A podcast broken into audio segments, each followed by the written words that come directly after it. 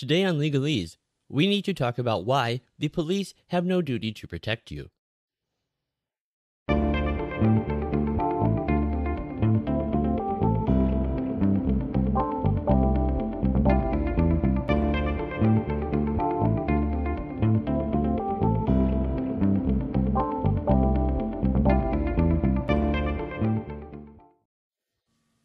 Hey, greetings everybody, and welcome back once again to Legalese.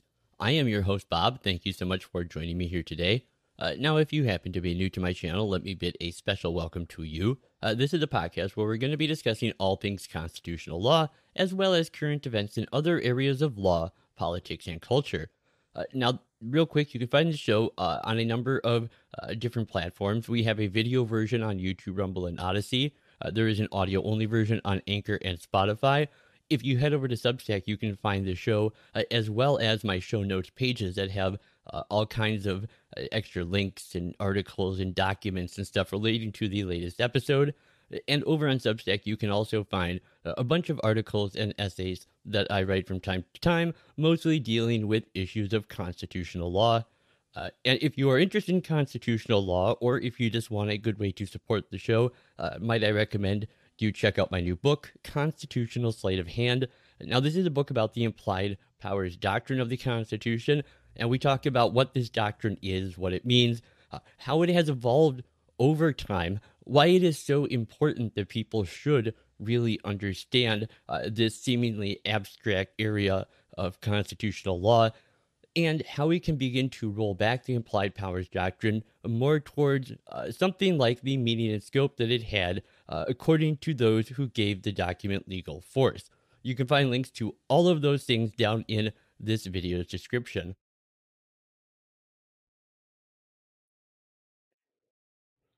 So, some of you uh, might be expecting my second video on the trial of Muhammad Ali, uh, and that is done and ready to go, and that'll be up in a day or two. But this is one of those times where I just uh, I, I watched a video and it really got to me, and I just really had to kind of get this out of the way and make this video talking about it, or I would have gone crazy. So, this all started uh, recently when I was watching one of the latest videos from uh, one of my favorite YouTubers, a guy named Sean Fitzgerald, who's uh, much better known by his screen name, The Actual Justice Warrior. Now, I really like Sean's videos. I, I found his channel back around like 2015 or 2016, and I've been a regular viewer ever since. He really does great work discussing issues of criminal justice. Uh, really, it's hard to think of uh, anyone who isn't me who is better at completely dismantling criminal justice and social justice nonsense uh, from like lefters or bread tubers. But not so much this time because his recent video went after a topic that I have discussed here on the show myself a number of times, and this is the idea that the police have no duty to protect you.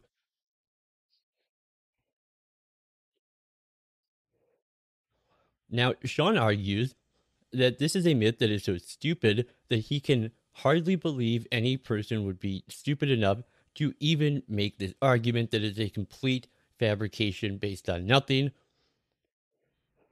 But the thing is, Sean gets so much disastrously wrong and so completely misunderstands seemingly every single facet of this argument.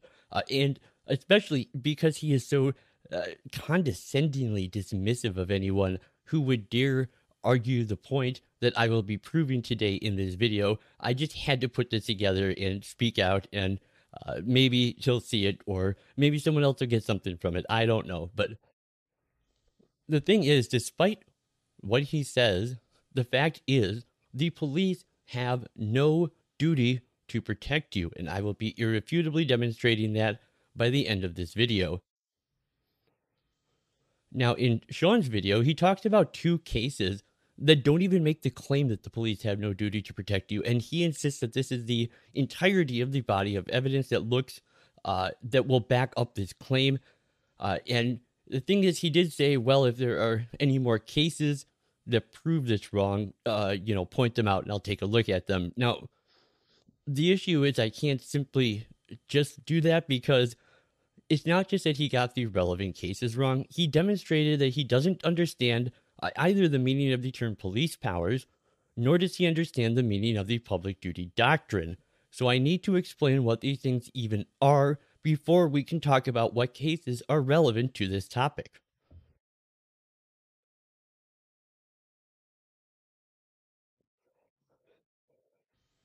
Now, I have linked to his video, which is called Do the Police Have to Protect You? You can find that link down in my video's description. Uh, and as always, uh, while I will be showing you guys the relevant clips, I do encourage everyone uh, to go watch his video first in its entirety so you fully understand what he is saying and the context under which he is saying it. Also, there's one more thing I do uh, want to be clear about here uh, is that uh, I'm not making this response to criticize Sean in general, because again, I really do like his videos. Uh, they tend to be usually some of the most well researched uh, videos that you will find as far as uh, political commentators on YouTube go. So after you watch uh, his particular video in question and this video of me responding to him, I'd encourage you to go check out his other videos too, because he really does actually do good work. And frankly, I struggle to understand how he could have been so wrong in this instance, but he is. So there are two brief caveats I wish to offer real quick here because uh, for one, he makes it very clear in his video that he believes the people who are making the point that he claims to be refuting are all leftists. But the thing is, like those other myths that I've debunked from time to time, this one is also completely untrue. And the conclusions that the left draws from this untrue myth that we need to get into the social workers more and really get those social workers into the community because the police don't have to protect you are also completely asinine. And when you find out what was actually in this case, patently absurd. And of course, the opposite is true. And while Sean doesn't explicitly say this, I do think it is fair to extrapolate that what he is saying here is that he believes the people who make this point are wrong because they are looking at this issue with a leftist bias. However, the thing is, Sean is a libertarian. Uh, I am a libertarian. He and I are not two people with very different political philosophies arguing over fundamental disagreements really the places where his politics and mine different differ. I, I mean, it's largely a matter of degree. And my second point is that, uh, for the purposes of this video, my first caveat is entirely superfluous and irrelevant. What I mean is that there are a couple things that I do really sort of pride myself on here as far as the content uh, I create, and one of them is that I am always willing to uh, admit my own political bias when the discussion we are having is a political one. The other one is that I keep my law and my politics separate. Now, in videos discussing law, and especially uh, my bread and butter, which is constitutional law, which is precisely what we will be discussing here today, uh, I am speaking as a constitutional law scholar and a legal analyst I'm not interested in shoving my own libertarian values into the law, and that is doubly true when it comes to the Constitution. I am a constitutional originalist, I'm a statutory textualist, and it is from that ex- perspective alone that I will be discussing the content of Sean's videos. And of course, as always, citations and references to everything I discuss in this video are linked down in my video's description, or they can be found over on the show notes page on Substack. So, in this video, uh, Sean is taking on what he says is the complete myth that the police have no duty to protect you videos, and that is this idea that the police have no obligation at all whatsoever to protect you in any way, shape, or form. I get this comment he then makes an incredibly Uh, disingenuous argument that in his last video, which was about prisoners in El Salvador, He claims that people who say police have no duty to protect you even said that in response to his video about El Salvador, even though it's totally unrelated. Even my last one on El Salvador, which of course that would have no bearing on that topic at all whatsoever because a Supreme Court ruling that supposedly says the police don't have to protect you has nothing to do with the nation of El Salvador. But the thing is, like. Now, I don't know if anyone is actually dumb enough to claim that. It's certainly possible, but it really seems like a disingenuous straw man on his part, kind of meant to poison the well by implying that no one who makes a general claim that the police have no duty to protect you should be taken seriously because somebody was dumb enough to apply American laws and the United States Supreme Court cases to El Salvador. Now, look, if someone actually did leave such a comment, that makes that person an idiot, uh, not the point, the not the broader point that the idiot might have also been making. Now, the next issue is that he then misidentifies the meaning of the term police power and misinterprets the relevant legal doctrine, which is namely the public duty doctrine, uh, to prove he is right. And he brings up two separate cases that are relevant to substantive due process under the 14th Amendment, whereas the police powers is a concept derived from the 10th Amendment and from state constitutions and the public duty doctrine comes from the common law of torts.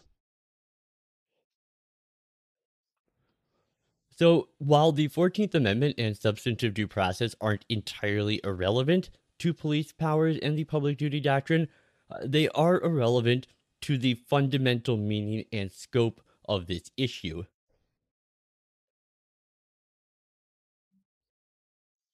Uh, he then goes on to conflate police misconduct and civil rights violations with police powers and the public duty doctrine. And he uses the charges brought against one of the officers on the scene when George Floyd died as his evidence that the police do, in fact, have a duty to protect you because one cop on the scene who never actually restrained George Floyd uh, personally has been hit with criminal and civil charges. Now, what's interesting is this is actually uh, a great example of why Sean is entirely wrong, but we need to understand the basic meaning and scope of the central issues of police powers and the public duty doctrine before the reason he is wrong can make sense, so we will return to that point a little later.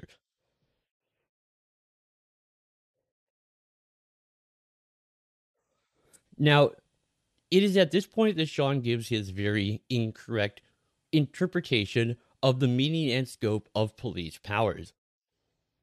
Intervene. But what you need to understand is that police, in terms of federal law, in terms of what the Supreme Court is referring to, is actually just a word for executive offices, executive actions, or similar. So it could cover the police department because that is under the purview of the executive branch, but it also could cover the EPA. It also could cover the Department of Energy or any department that is under the executive branch because the executive branch typically has the police power because their job is to execute the laws, aka enforce. That's where executive gets their name. So these cases, what you actually find out when you look into them actually don't have anything to do with police departments at all. In fact, the key case where this so-called no duty to intervene actually comes from involves social workers. So the case is DeShaney v. Winnebago County Department of Social Services from 1989. And the holding was as follows. The 14th Amendment does not require the state to intervene in protecting residents from actions of private parties that may infringe on their life, liberty, and now, the thing is that that is just plain wrong. So, in United States constitutional law, the police power is the capacity of the states to regulate behavior and enforce order within their territory for the betterment of the health, safety, morals, and general welfare of their inhabitants. Now, police power is defined in each jurisdiction by the legislative body, which determines the public purpose uh, that needs to be served by legislation. And under the 10th Amendment to the United States Constitution, which says that the powers not delegated to the federal government are reserved to the states or to the people. So, this means that the federal government does not possess all possible powers because most of these are referred to the governments of the several states, the rest reserved to the people. And this is why all his references to federal law and federal government executive branch and the Supreme Court demonstrate his misunderstanding and misinterpretation of this entire issue because the places where they actually apply to the federal government are really more a small number of exceptions to the general rule that the 10th Amendment puts the police power squarely in the hands of state governments. The very nature of police powers are those powers of coercion granted to the general governments of the several states. So while it's not impossible that the Supreme Court may hear a case dealing with police powers, since they do have appellate jurisdiction over all cases in law and equity arising under the Constitution, uh, for example, uh, we do find in uh, cases such as the Landmark Slaughterhouse case in 1872, the U.S. Supreme Court upheld a New Orleans law which requires slaughterhouses to move to the outer skirts of the city to maintain the cleanliness and health of the city as a valid exercise of police power. But the Supreme Court should not be the first place you look for relevant precedent, and it absolutely should not be the only place you look for relevant precedent, which seems to be what Sean does.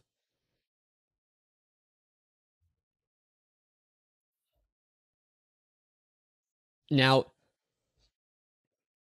the public duty doctrine is a principle of tort law that governments owe duties to the public at large rather than to individuals. In general, this doctrine provides that a governmental entity can be held liable only when the duty breached was owed to the injured person as an individual and was not merely the breach of an obligation owed to the public at large. The governmental duty to protect its citizens is a general duty to the public as a whole. When there is only a general duty to protect the public, there is no duty of care to the individual citizen, which may result in liability. In, in short, a duty to all is a duty to no one.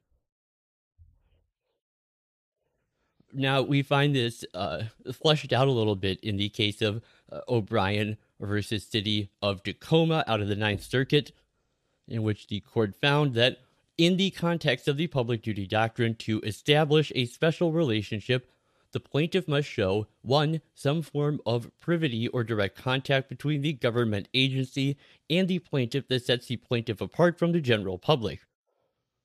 Two, the agency gave the plaintiff specific assurances that resulted in the agency undertaking a duty and third, the plaintiff justifiably relied upon those insurances.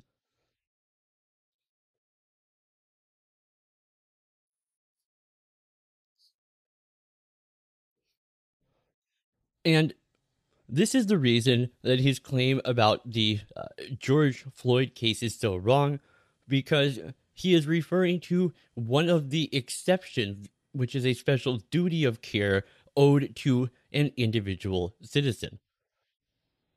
There are many circumstances where an officer can not only be sued, found civilly liable, fired, suspended, or otherwise disciplined by law enforcement, but criminally charged due to their failure to act, their failure to intervene in very specific situations. Like, for example, the Asian cop Thao in the Officer Derek Chauvin case. Remember the Asian cop Thao in the Derek Chauvin George Floyd case? Remember how he was not one of the officers that were pinning George Floyd to the ground, and yet he not only faced criminal charges on the local level, but civil rights charges on the national level, on the federal level, along with Derek Chauvin and those other officers that were trying to make the arrest of the resisting George Floyd. Well, one of the reasons and one of the principles behind his charging was that the prosecutors decided that he violated George Floyd's civil rights by not interfering when he saw another officer violating those civil rights. If police officers have no duty at all whatsoever to protect you, then Thao should not have been held criminally liable. However, he was held criminally liable in this situation because again, there are many situations where police officers failure to act can result in discipline and or criminal charges. So, this is So, his evidence is that Officer Thao, uh, an officer who was on the scene when George Floyd died, but who was not one of the officers who were pinning Floyd to the ground, Yet this officer faced criminal charges and a civil action for a violation of Floyd's rights by non intervening. And the problem is that, as I said earlier, he is mistaking police misconduct with the public duty doctrine. These are not at all the same thing because the way the public duty doctrine works is that there is no general duty owed by right to any particular citizen. You need to establish what is known as a special duty of care because the officer and the individual in question, between the officer and the individual in question, I mean. Now, this is the kind of claim that is primarily made against corrections officers, uh, but it may also be made against local police in their operation of a jail or even while a person is under arrest and in the custody of an officer.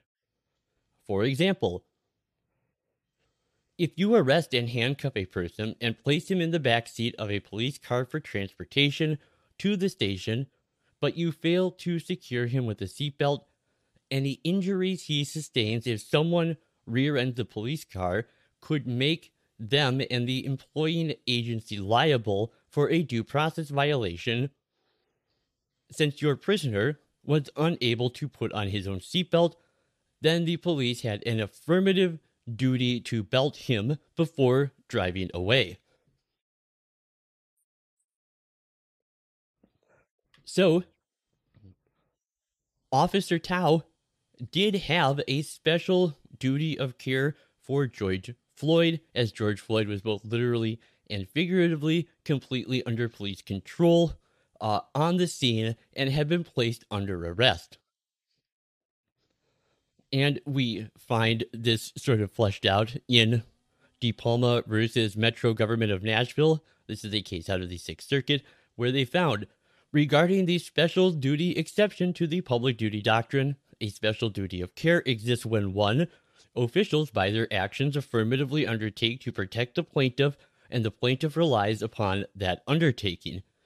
Second, a statute specifically provides for a cause of action against an official or municipality for injuries resulting to a particular class of individuals of which the plaintiff is a member from failure to enforce certain laws, or third, the plaintiff alleges a cause of action involving intent, malice, or reckless misconduct.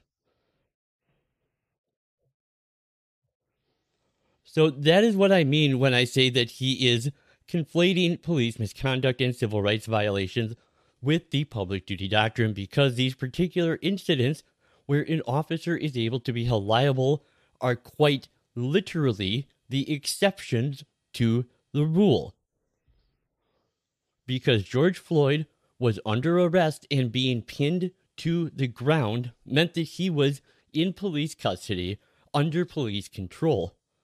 That is why a cop who wasn't actually pinning him to the ground but watched him die and did nothing is culpable. And this is uh, in accordance with 42 USC section 1983, which created the kind of cause of action we are talking about here for deprivation of rights. So, this was further affirmed in the 10th Circuit in the case of Uhlrig v. Harder, where the court found that a special relationship exists when the state assumes control over an individual sufficient to trigger an affirmative duty to provide protection to that individual.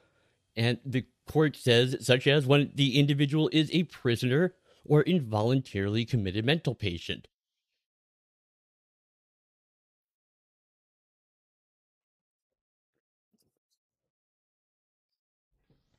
So I want to discuss two cases that I think will really uh, demonstrate how wrong Sean is here. Because uh, look, I have no idea where he got the uh, the Winnebago case and the Gonzales case that he quotes as being the two default examples of what is meant by the public duty doctrine in regard to police specifically.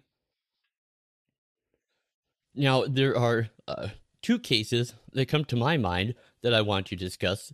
Uh, one of them is Warren versus DC, which is probably the most well known case, where the DC Circuit Court of Appeals in an en banc session held that the police do not owe a specific duty to provide police services to specific citizens based on the public duty doctrine. And the other case demonstrates that Sean's claim that it is ridiculous to believe a person could be the victim of a crime that the police could sit and watch happen and not be held liable for failing to intervene?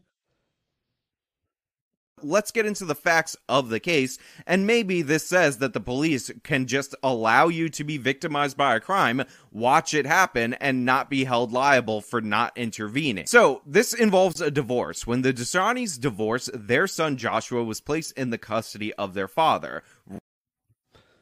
That is why I want to talk about the 2012 case of Lozito v. New York, because in this case, the New York Supreme Court dismissed a case in which a person was being attacked by a guy with a knife, and the police sat there and watched it happen and did nothing and were not held liable for their failure to intervene. So, this case uh, has to do actually with a spree killer in New York uh, and specifically his final victim before he was apprehended. So, according to official reports, Gelman, uh, the killer, started banging on the door of a motorman's cab in a subway, demanding to be let in and claiming that he was the police. At which point, two police officers assigned to the manhunt did not let him in the cab. Gelman then knocked on the train conductor's booth and identified himself as a police officer, when the door failed to open, he lunged at Lozito, who was the conductor, and Gelman stabbed him in the head and face. Lozito fought back and eventually took Gelman down to the ground. Only after Lozito had disarmed and restrained Gelman did the police officers who were standing just several feet away from Gelman and Lozito during the entire attack, who witnessed the whole thing happen, only then did those two police officers leap in to the conductor's booth and arrest Gelman. So Lozito later found out that the police knew who Gelman was and that he was dangerous, but they did nothing to help him when he was being stabbed because they said they thought Gelman had a gun. They only acted to help once Gelman had uh, was already disarmed and restrained. And it was because of that that Lozito would go on to file charges against two the two officers in question, an officer Terrence Howell and an officer Tamara Taylor, who hid in the motorman's cab while Lozito was engaging in a physical confrontation with Gelman, and they did not come out until he had been disarmed and he was pinned to the ground. Now, when Lozito uh, tried to uh, sue the police for failing to intervene. In response to the suit, attorneys for the city of New York argued that the police had no duty to protect Lozito or any other person from Gelman. And so, on July 25th of 2013, Judge Margaret Chan dismissed Lozito's suit, stating that while Lozito's account of the attack rang true and appeared credible, uh, Chan agreed that the police had no duty to protect Lozito. Now, going to the decision itself. Mr. Lozito described in dramatic detail the blows and defensive maneuvers he used to disarm and take down Gelman. His statements ring true and appear highly credible. However, it is well settled that absent a special relationship, discretionary government functions such as the provision of police protection are immune from tort liability. Despite even very sympathetic facts, public policy demands that a damaged plaintiff be able to identify the duty owed specifically to him or her, not a general duty to society at large. This is especially so when an individual seeks recovery out of the public purse. The law is abundantly clear that no liability flows from negligence in the performance of a police function unless there is a special relationship. Even giving Mr. Lozito every favorable inference, the court nonetheless is bound to grant the defendant's motion to dismiss. Plaintiffs have failed to allege a prima facie case of negligence as the facts do not establish a special relationship.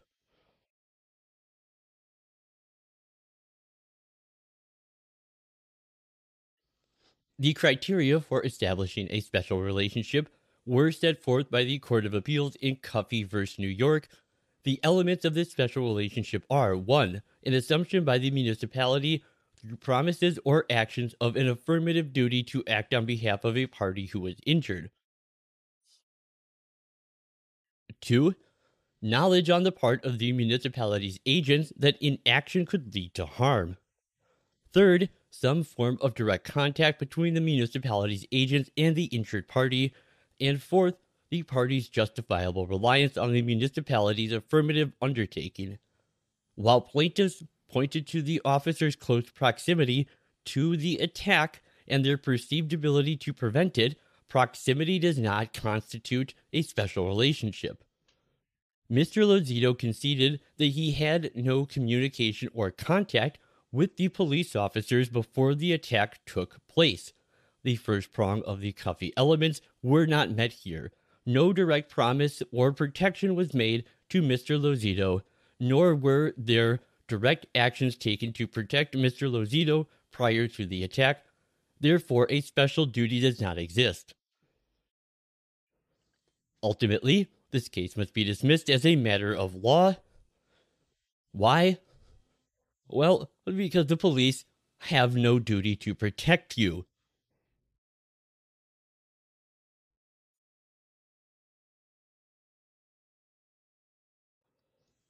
So, the next case I want to talk about is Warren versus District of Columbia. So, Warren versus District of Columbia is a District of Columbia Court of Appeals case that held that police do not owe a specific duty to provide services to specific citizens based on the public duty doctrine. Now, the facts of this case are not easy to listen to, but I think it's best to clearly state the plain facts, even if they make people uncomfortable. Uh, so, fair warning. So, in the early morning hours in March 16th of 1975, appellants Carolyn Warren, Joan uh, Taliaferro, and Miriam Douglas were asleep in their rooming house. Warren and Taliaferro shared a room on the third floor of the house. Douglas shared a room on the second floor with her four year old daughter. The women were awakened by the sound of the back door being broken down by two men later identified as Marvin Kent and James Morse.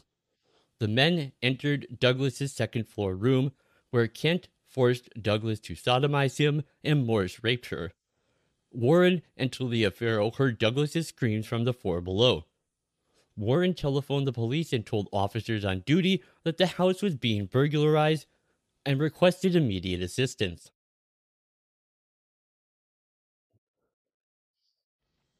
The department's employees told her to remain quiet and assured her that police assistance would be dispatched promptly. Warren's call was received at the Metropolitan Police headquarters at 6:23 a.m. and it was recorded as a burglary in progress. At 6:26 a.m., a call was dispatched to officers on the street as a code 2 assignment, although calls of a crime in progress should always be given priority and designation as Code 1. Meanwhile, Warren and Taliaferro crawled from their window onto the adjoining roof and waited for the police to arrive. While there, they saw one policeman drive through the alley behind the house and proceed to the front of their residence without stopping, leaning out of the window, or getting out of the car to check the back entrance of the house. A second officer apparently knocked on the front door of the residence but left when he received no answer. And the total of 3 officers at the scene departed at 6:33 a.m. At this, Warren and Taliaferro crawled back inside their room. They again heard Douglas's continuing screams. They again called the police. They told the police that the intruders had entered the home and requested immediate assistance. Once again, a police officer assured them that help was on the way. The second call was received at 6:42 a.m., but it was only recorded merely as quote investigate the trouble end quote, and it was never dispatched to any police officer. Now, shortly after that, believing the police might be in the house, Warren and Taliaferro called down to Douglas, thereby alerting Kent to their presence. With this, Kent and Morse then forced all three women at knife point to accompany them to Kent's apartment, where for the next 14 hours the women were held captive, raped, robbed, beaten, forced to commit sexual acts upon each other, and made to submit to the sexual demands of both Kent and Morse. Appellants Carolyn Warren, Miriam Douglas, and Joan Taliaferro sued the District of Columbia and individual members of the Metropolitan Police Department for a negligent failure to provide adequate police services. Now, going to the actual case brief. Warren, Taliaferro, and Douglas brought the following claims of negligence against the District of Columbia and the Metropolitan Police Department. First, the dispatcher's failure to forward the call at 6:23 a.m. with the with the proper degree of urgency. Second, the responding officer's failure to follow standard police investigative procedures, specifically their failure to check the rear entrance and position themselves properly near the doors and windows to ascertain whether there was activity inside. And third, the dispatcher's failure to dispatch the 6:42 a.m. call.